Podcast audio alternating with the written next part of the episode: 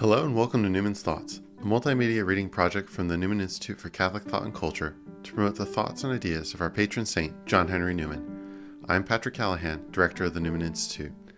Today is day 11, and I'm reading Section 5 of Discourse 1 to St. John Henry Newman's The Idea of a University. I'm using the Cluny Media edition of The Idea of a University.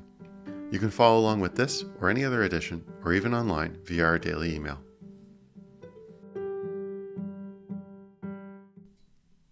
St. John Henry Newman, The Idea of a University, Discourse 1, Section 5. This, I repeat, is what some good Catholics will say to me, and more than this, they will express themselves better than I can speak for them in their behalf, with more earnestness and point, with more force of argument and fullness of detail. And I will frankly and at once acknowledge that I shall insist on the high theological view of a university, without attempting to give a direct answer to their arguments against its present practicability. I do not say an answer cannot be given. On the contrary, I have a confident expectation that, in proportion as those objections are looked in the face, they will fade away. But, however this may be, it would not become me to argue the matter with those who understand the circumstances of the problem so much better than myself. What do I know of the state of things in Ireland, that I should presume to put ideas of mine, which could not be right except by accident, by the side of theirs, who speak in the country of their birth and their home? No, gentlemen, you are natural judges of the difficulties which beset us, and they are doubtless greater than I can even fancy or forebode. Let me, for the sake of argument, omit all you say against our enterprise, and a great deal more.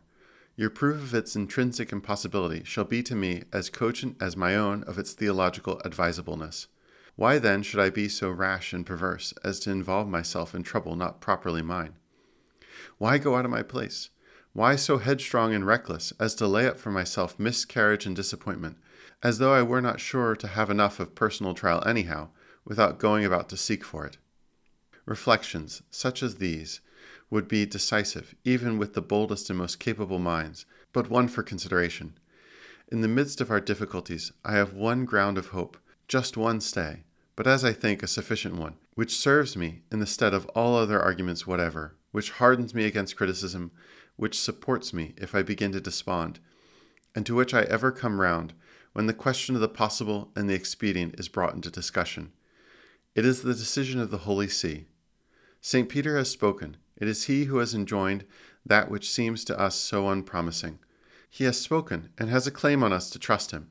He is no recluse, no solitary student, no dreamer about the past, no doter upon the dead and gone, no projector of the visionary. He, for 1800 years, has lived in the world. He has seen all fortunes. He has encountered all adversaries. He has shaped himself for all emergencies. If ever there was a power on earth who had an eye for the times, who has confined himself to the practicable, and has been happy in his anticipations, whose words have been facts, and whose commands prophecies, such is he in the history of ages, who sits from generation to generation in the chair of the apostles as the vicar of Christ and the doctor of his church. Thanks for listening to Newman's Thoughts. To discover more about today's readings or to download this season's reading guide, visit www.newmansthoughts.com.